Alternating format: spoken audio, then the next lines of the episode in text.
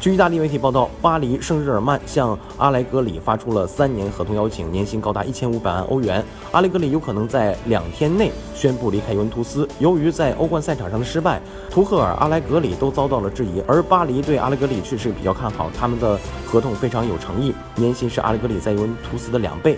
该媒体还透露，阿莱格里有可能在未来两天内宣布离开尤文图斯。阿莱格里将和尤文图斯俱乐部主席阿涅利进行会面，他们的交流。